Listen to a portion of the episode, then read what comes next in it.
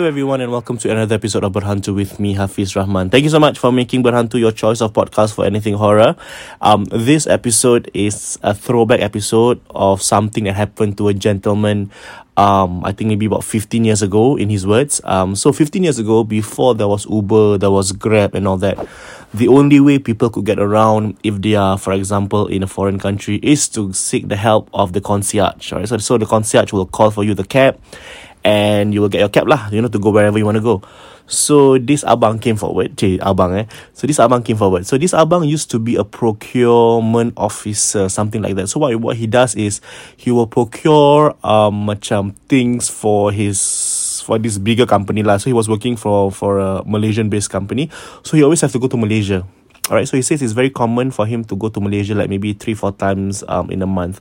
So he was very used to it. And because of the fact that he always go to Malaysia, they made a lot of friends there, right? So his friends is from all over Malaysia, like, you know. But in KL specifically, like, you know. And because that was the the the place that he um, operates from, or rather always go to. So he told me this was 15 years ago, happened in Lee Meridian. Okay, Lee Meridian dekat KL. Alright? And he said that um, it was a three day macam trip. But on the second day, dah habis. So malam tu I have nothing on. So I decided to meet my friends. I have nothing on, so I wanted to meet my friends. And then the the next day in the afternoon was was my was my uh, flight back to Singapore lah, you know. So he's a Singaporean by the way.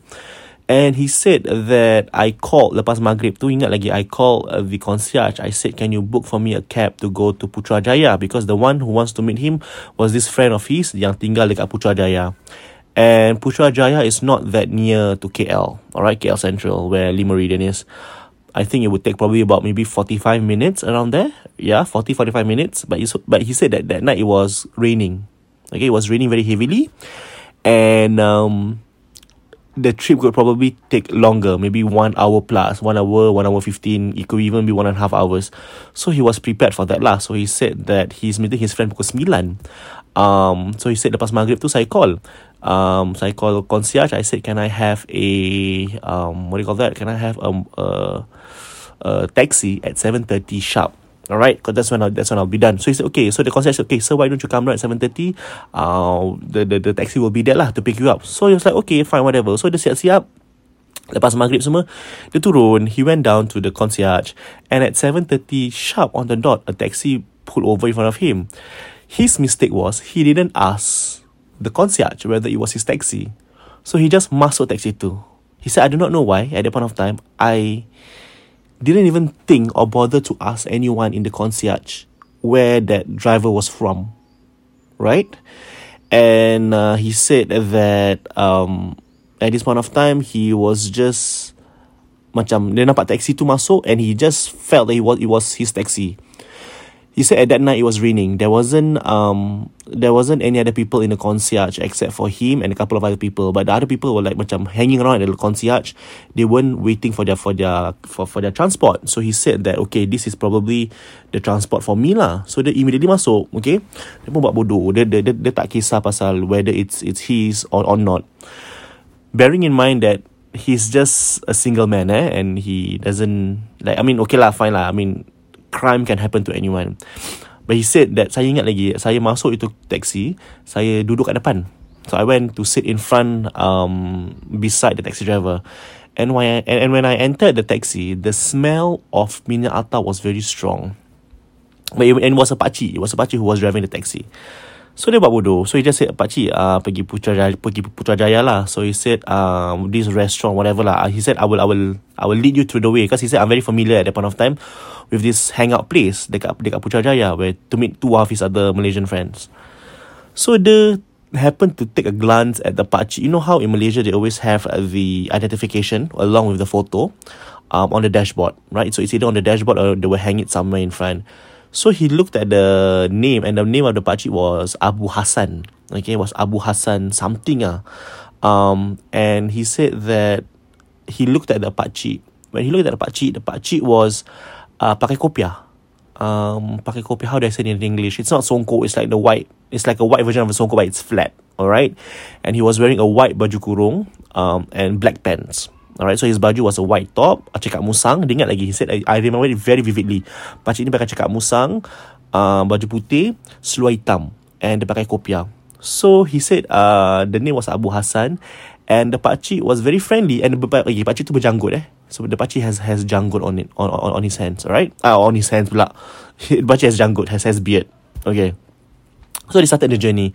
And it was raining very heavily. So the pakcik said uh, nan, Mungkin lambat sikit lah. Mungkin ada jam. Uh, Lambat sikit akan dat- uh, Mungkin dalam Satu jam gitu boleh sampai. And then the guy said Tak apa-apa It's okay. I, I only meeting them at 9 o'clock. So I have one and a half hours to spare lah. Because I also know that Traffic in KL can be quite bad right? And it was maybe just after um, Macam office hours. So a lot of people going back home already So they were talking and talking talking. And then he, macam like they were talking about macam uh, dari mana. And so this guy was like oh saya dari Singapore. Oh kerja apa you know? Dah, beberapa hari kat KL selalu datang selalu datang KL like do you always come to KL how many days have you been here? You know do you always come here? The regular things you know?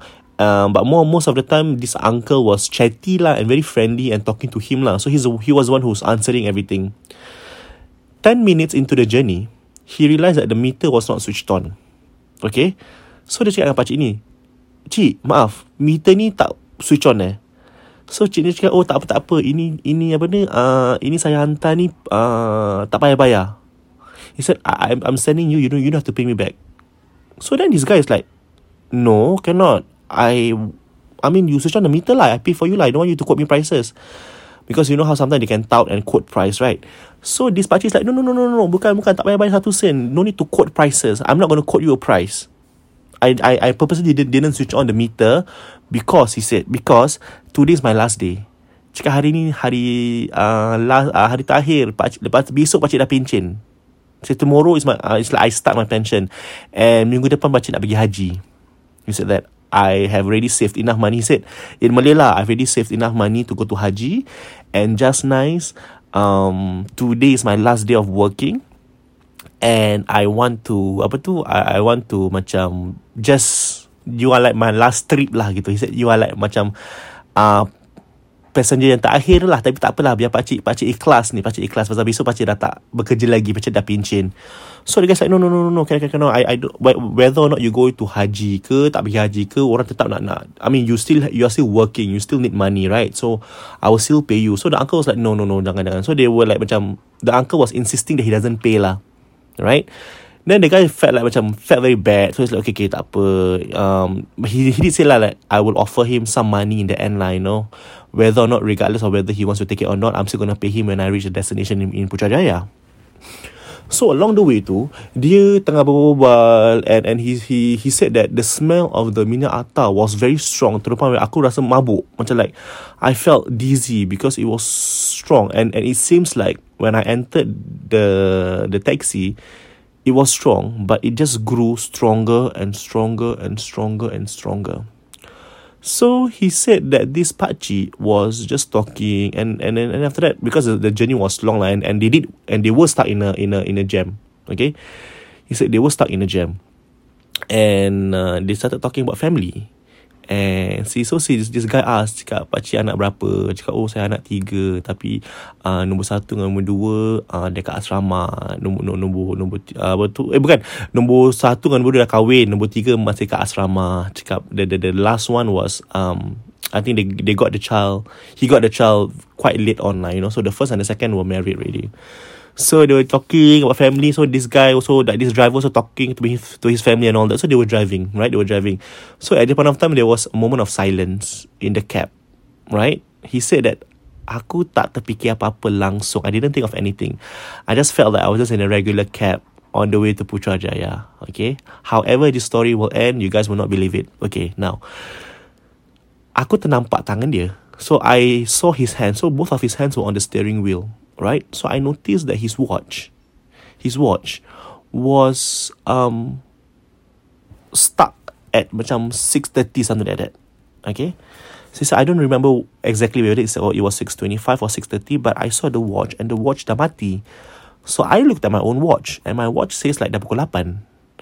So he said pakcik, so itu he told the pakcik, he said, Cik, cik sedar tak cik punya um, jam dah mati battery. So he looked at the watch He, so this driver, this, this taxi driver, look at the watch. This Abu Hassan guy. Look look look at the watch. And he said, "Oh, uh, ini memang dah memang dah mati, memang dah lama mati. Cuma ini pemberian arwah uh, ayah saya." So he said, "Yes, this watch is dead, but this watch belonged to my father." Um, um, and and this is a prized possession lah, you know. So he's like, oh, okay, okay, okay. He didn't think of anything else. All right, now um it's one of time dah ada handphone okay? Dah ada handphone tapi handphone was like very basic handphone lah. 15 years ago maybe maybe quite basic lah. Uh, maybe it was like a Nokia. We are still like in Nokia and Samsung punya punya zaman lah eh? iPhone was was there but like not that not not not that much lah okay? So he said that at around 8.15 okay at around 8.15 he received a phone call from the hotel to his handphone number. Okay? So he picked up. He said, Eh, how come the hotel is calling me? So he picked up. So he said, uh, Sir, your cab is here. Like, where are you? You know, the, the guy has been waiting for the past 10 minutes the guy was slightly late. The guy was supposed to come at around 7.30, but the guy is only here around 8 o'clock because of the jam and all that. So he said, uh, I'm ready in a cab. Then he's like, he said, at the point of aku rasa macam like, eh, something is not right. Like, I thought you all booked a cab for me, so I already put into the cab. So he said, no, no, no, no, that wasn't the cab that we booked. This was another cab. So he didn't think much about it. He's, he's like, so he just said like, oh, no, no, it's okay, it's okay, tak apa. I'm ready in a cab dah, dah tak apa, it's okay. You can ask the, the, the taxi driver to leave. Then the hotel is like, okay lah, fine lah. Since you really don't want the, you're already in a cab, then you want to uh, macam cancel this booking, then okay, fine, whatever. So buat bodoh. So the, the, the pakcik tanya, cakap, who, who was it? Was it the hotel? Cakap, yeah. So he asked, like, the, the, the hotel call you, is it? Cakap ah lah orang call. Pakcik Pakcik datang Pukul pukul tujuh setengah. Then he's like Eh No leh. The, the, the, the hotel cakap um, That another taxi Was supposed to come. Then the pakcik just smile. Then, then, then, the, the pakcik said like Alah mungkin Biasalah Biasalah uh, Kadang-kadang Diorang buat booking Dua kali Something like that. So he was like Okay. At this point of time He felt a bit creeped out And he felt a bit scared But he was like it's okay because we are in a jam.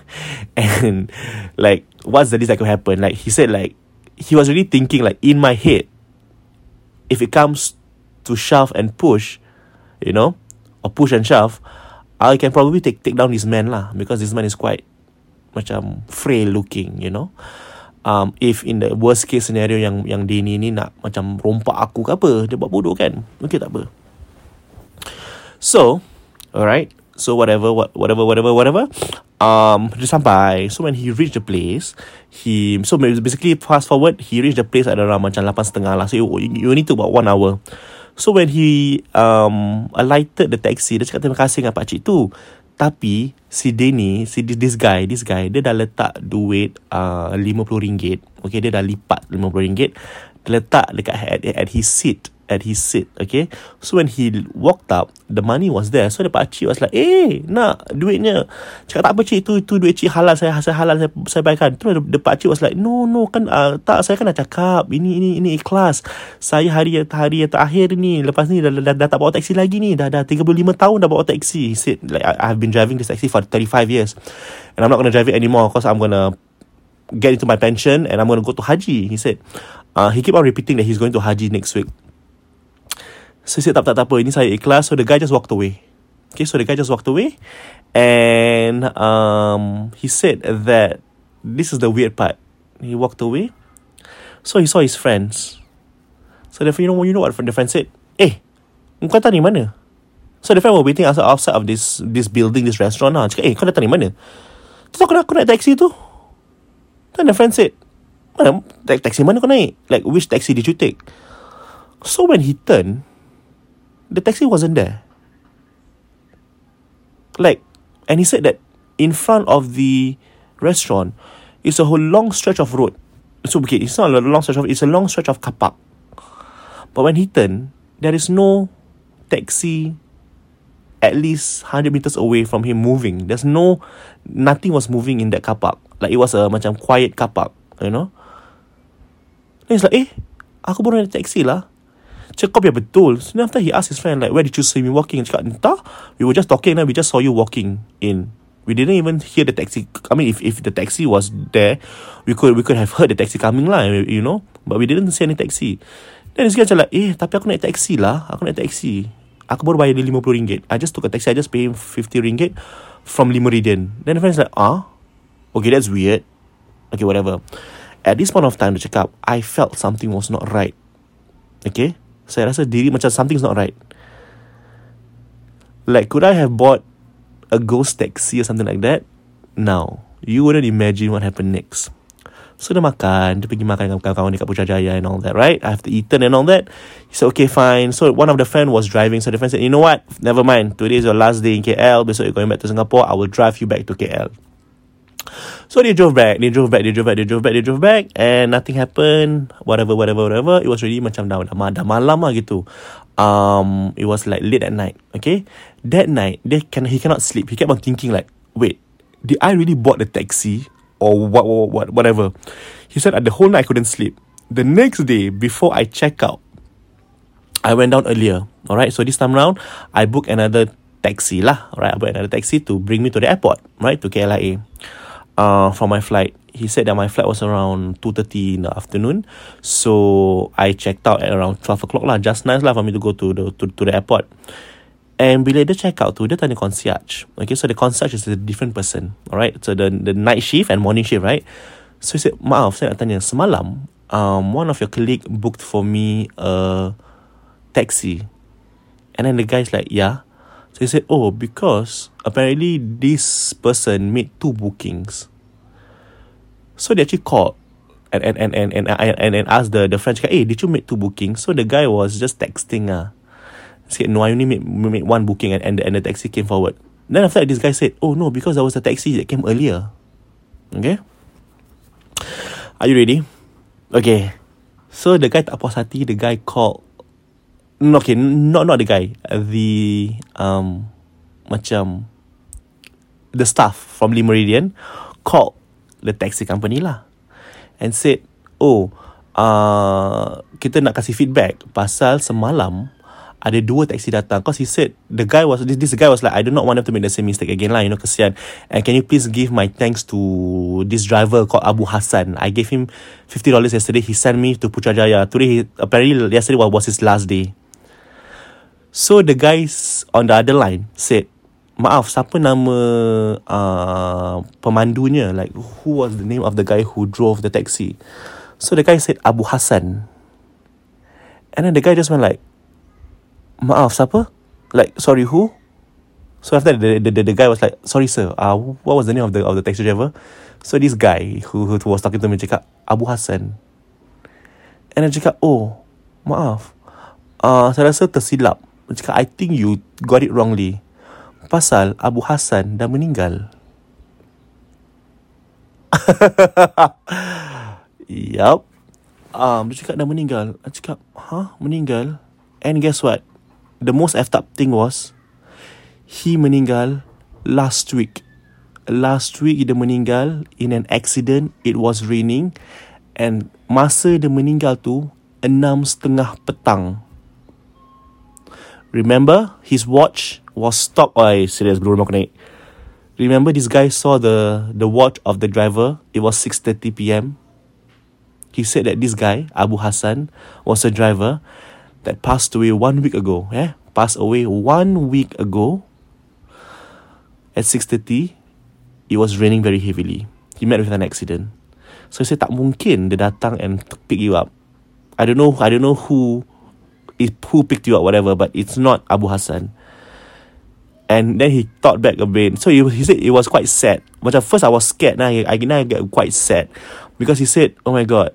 Because he kept on saying yang, dalam uh, minggu depan minggu depan saya akan pergi haji minggu depan saya akan pergi haji he said like next week I'm going to the haji next week I'm going to haji and next week and like this week he he died and next week he picked up this guy all the way from KL Limeridian to Putrajaya. And this guy who came to, who came forward to me uh, this this abang said betul tak boleh percaya? Macam betul-betul tak boleh percaya. Like I really cannot imagine That that actually happened to me. The fact that I boarded This taxi This ghost taxi And this Abu Hassan Dan cakap sampai sekarang Tak boleh ingat. And setiap kali Kalau abang pergi um, Macam Mustafa You know Mustafa? And then Like they were trying the minyak atar right Macam whenever I smell that minyak atar At Mustafa Or at Arab Street or whatever Whenever I walk past I would always be remembered of this guy, this driver called Abu Hassan, who picked me up. And sebenarnya dia dah meninggal. Then I'm like, bang, is this true? Then he's like, yeah, this happened to me. Like, like really happened to me. And my friends can vouch for it. My, the, those, those two friends from Putrajaya. Then after that, then after that, like that lah. so usually hear stories about taxi drivers picking up hantu, right? But this is the first time you hear hantu taxi hantu taxi driver. Anyways, um, thank you so much, guys, for listening, and I hope you guys are entertained by this story. And um, yeah, um, listen to new episodes of Berhantu coming up um, in the coming days. Good night, guys. Bye bye.